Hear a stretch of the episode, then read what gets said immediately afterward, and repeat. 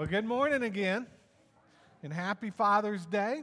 Um, as you know, I've got a son in college, and Caitlin is going to begin college in just a matter of weeks. And I came across this letter that a college kid wrote to his father um, while in college, and you'll you'll notice the script up here on the on the um, overhead. But I want to read to you this letter, dear Dad. School is really great. I am making lots of friends and studying very hard.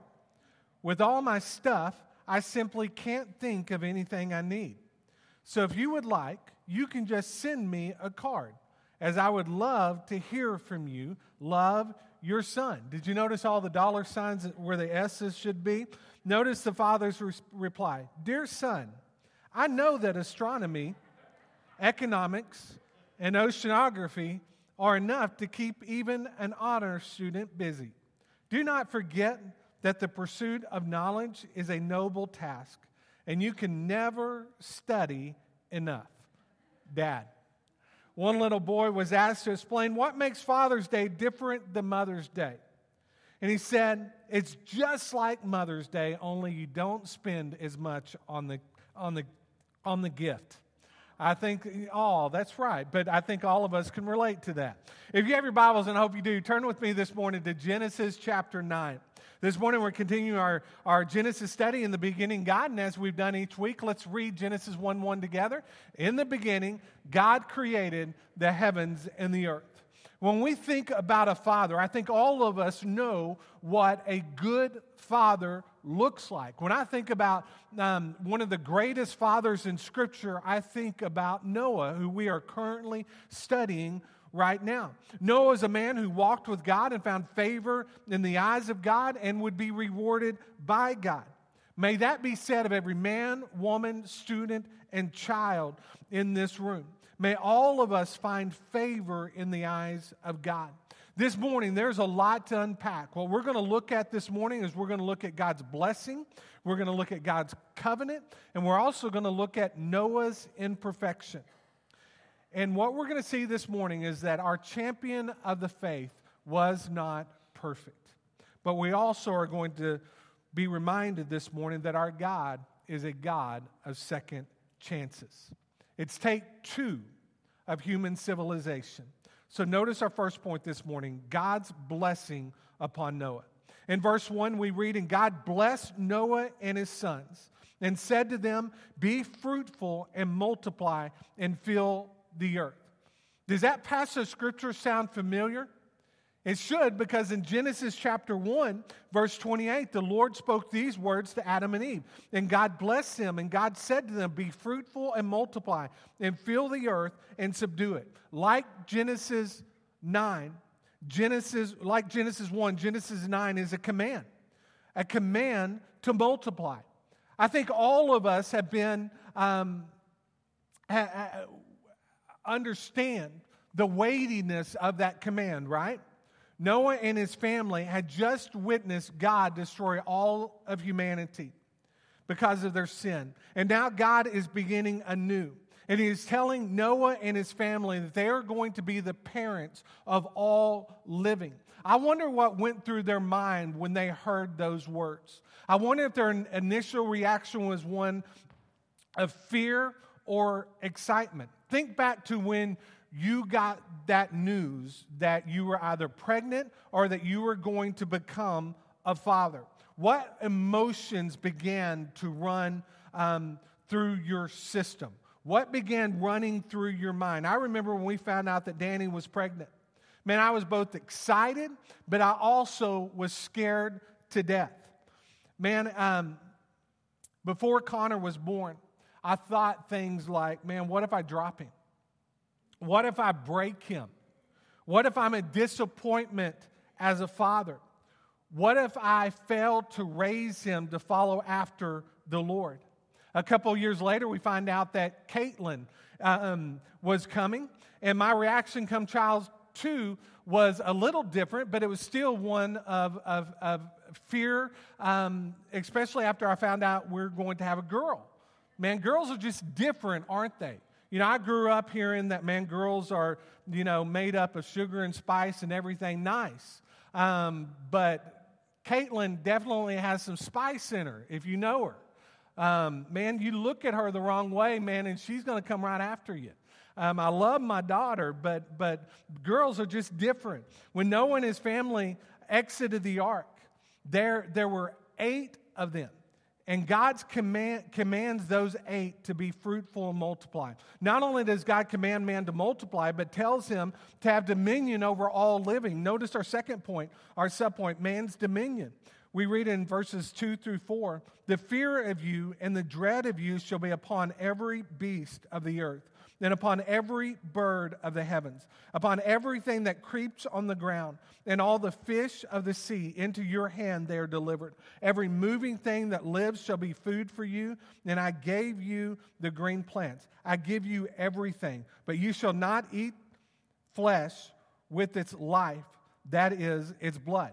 So, reaching back to the Garden of Eden, do you remember the animals and man? Man, they coexisted together in the garden, right? Now we see that God is telling Noah that those very animals that once coexisted together, man, they were pets in some sense of the word. Now they were going to live in fear of man. And not only would they live in fear of man, that they would also become part of our diet. Man, we at this point in human history were told that it's okay to eat lamb chops.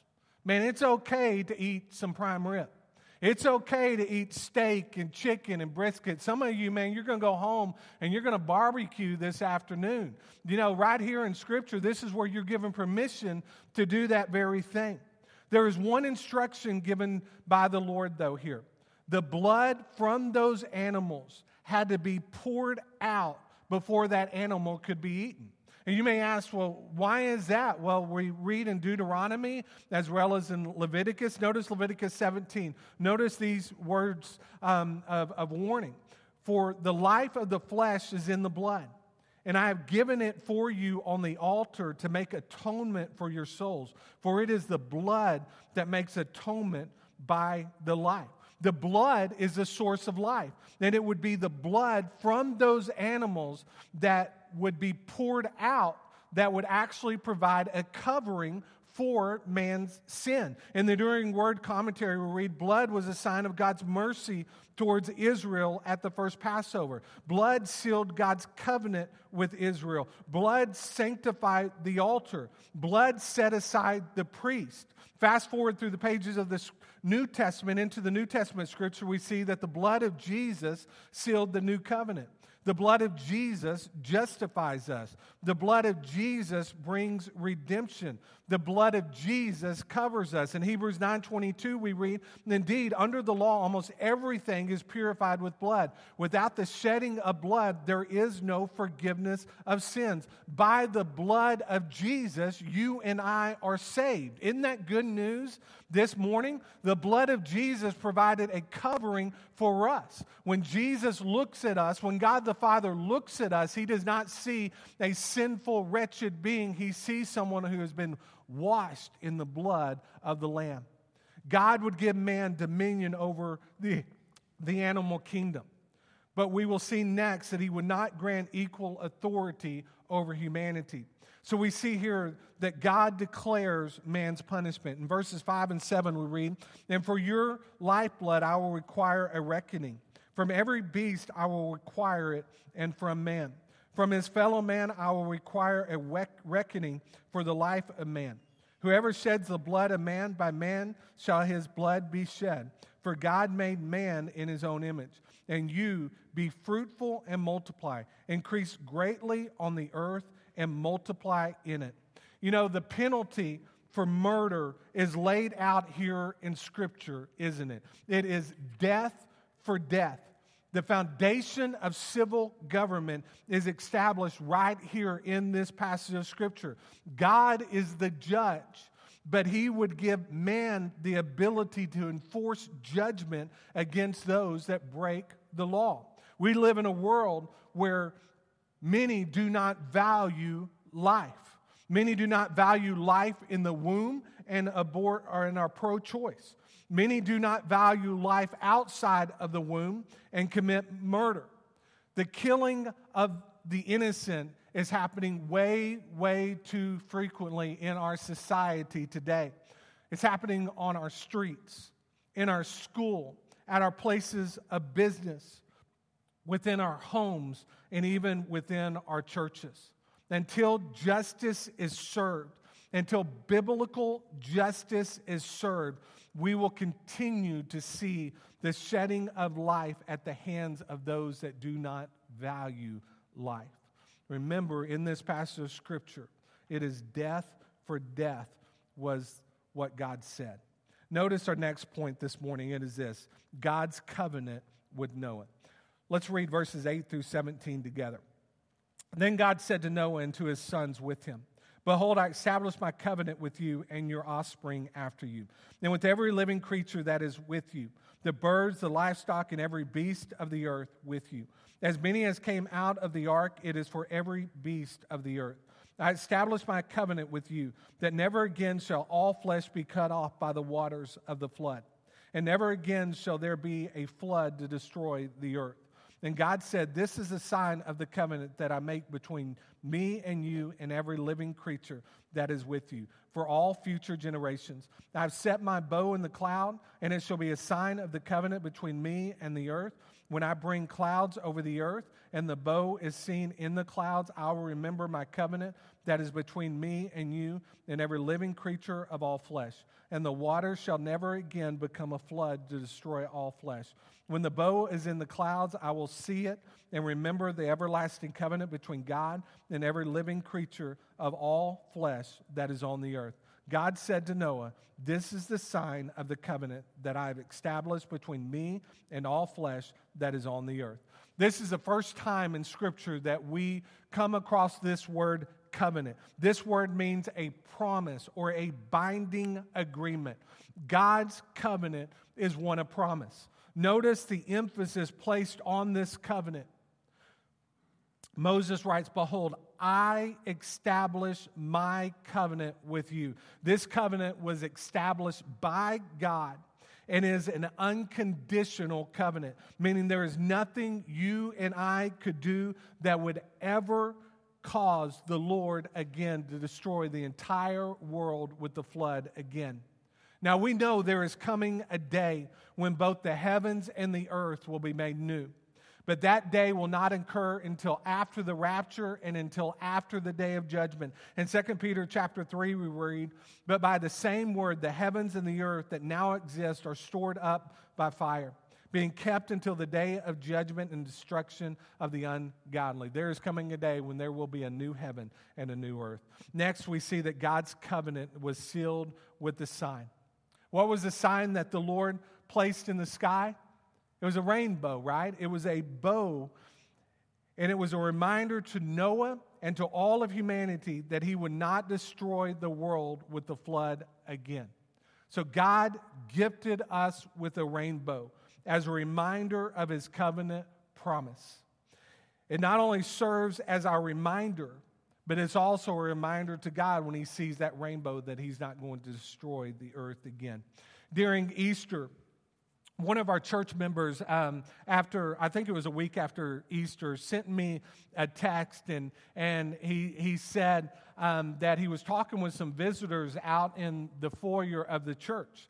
And, and those visitors said, you know, those colors remind us of the rainbow flag and all that comes with it.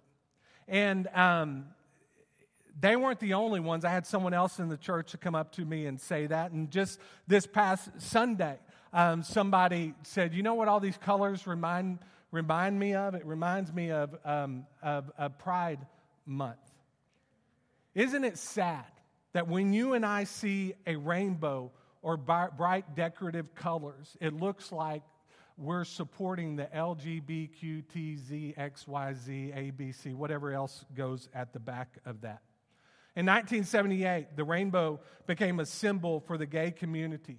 In a short period of time, it has become more recognized as a, as a symbol for pride instead of a symbol of promise. Let us never forget The rainbow is a reminder that the Lord is not going to destroy the world again because of man's grotesque sins. What we are seeing more and more is the normalization of sexual sins, even in our schools. In some school districts, they begin as early as kindergarten or even before teaching kids that this is normal. They bring in these drag queens for story time. It's just messed up, is what it is. If they can make our kids believe and your grandkids believe this is normal, then in a decade or so, guess what? Those kids are going to think it is normal. And we know it's working, isn't it? In the new Disney movie Lightyear, there is a same sex kiss within that animated movie. Chris Evans, who plays Buzz Lightyear, ridiculed this week those who are outraged over its inclusion of a same sex kiss, calling us who are against this idiots. And he said, We are poised to die off like the dinosaurs. You know, we are not to be people of hate, but we cannot support what God's word prohibits. Don't forget, the rainbow is a sign of promise first. Within our next section of scripture, we are going to see our champion of the faith get caught up in his own sin. So notice the sin of Noah. In verses 18 through 29, we read The sons of Noah who went forth from the ark were Shem, Ham, and Japheth. Ham was the father of Canaan. These three were the sons of Noah, and from these the people of the whole earth were dispersed. Noah began to be a man of the soil, and he planted a vineyard. He drank of the wine and became drunk and lay uncovered in his tent. And Ham, the father of Canaan, saw the nakedness of his father and told his two brothers outside. Then Shem and Japheth took a garment, laid it on both their shoulders, and walked backwards and covered the nakedness of their father. Their faces were turned backward, and they did not see their father's nakedness. When Noah awoke from his wine and knew what his youngest son had done to him, he said, Cursed be Canaan, a servant of servants shall be he be to his brothers. He also said, Blessed be the Lord, the God of Shem, and let Canaan be his servant. May God enlarge Japheth and let him dwell in the tents of Shem, and let Canaan be his servant. After the flood, Noah lived 350 years. All the days of Noah were 950 years, and he died. What do you and I gain from these verses? No one is perfect. There's not a single man, woman, student, or child that is perfect. No father or mother or son or daughter. Every single one of us make mistakes, and every single one of us will make mistakes. This passage should serve as a warning to all of us. First, notice there are consequences to drunkenness. The Bible is very clear when it comes to drunkenness. In 1 Corinthians chapter 6, we read, Or do you not know what the unrighteous that the unrighteous will not inherit the kingdom of God? Do not be deceived, neither the sexual immoral, nor idolaters, nor adulterers, nor men who practice homosexuality, nor thieves, nor the greedy, nor drunkards, nor revelers, nor swindlers will inherit the kingdom of God. And such were some of you. But you were washed you were sanctified, you were justified in the name of the Lord Jesus Christ and by the Spirit of our God. In Ephesians chapter 5, we read, And do not get drunk with wine, for this is a debauchery, but be filled with the Spirit. In Romans 13, let us walk properly as in the daytime, not in orgies and drunkenness, not in sin and sensuality, consumption, and jealousy. Noah's sin was not the consumption of the wine but it was the abuse of it. Noah's drunkenness led to shame or irreversible things. We've known people that have abused al- alcohol, and that alcohol affected the innocent. It has destroyed marriages and lives and jobs and people's futures. God's word explicitly prohibits drunkenness, doesn't it? Noah's drunkenness would lead to his nakedness. Sometimes smart, godly people do dumb things that lead to extreme consequences. What I love about God's word is that it never hides the sins of the faithful. right? I mean, think about Adam and Eve. Man, they ate from the forbidden tree. Noah got drunk. Scripture tells us that Abraham lied. Sarah laughed at God. Moses took credit for God's miracle. Rahab was a prostitute. Samson abandoned his Nazarite vow. David had an affair and had the husband of the wife that he had the affair with murdered. Peter denied knowing Jesus. Paul, before Christ, was a persecutor, a blasphemer. And we know that he approved of Stephen's murder. Noah's sin led to a moment of shame for him, but the consequences of his sin would affect more than just himself. Notice our next point believers do not exploit the sin of others. In verse 22, again, we read, And Ham, the father of Canaan, saw the nakedness of his father and told his two brothers, uh, or, and, and told his two brothers outside. When you read this verse, what comes to your mind? For many, it may be what's the big deal? A kid saw his dad naked. Why is that so shameful? Our society exploits nakedness all the time. That's why you and I don't see anything wrong with this scripture.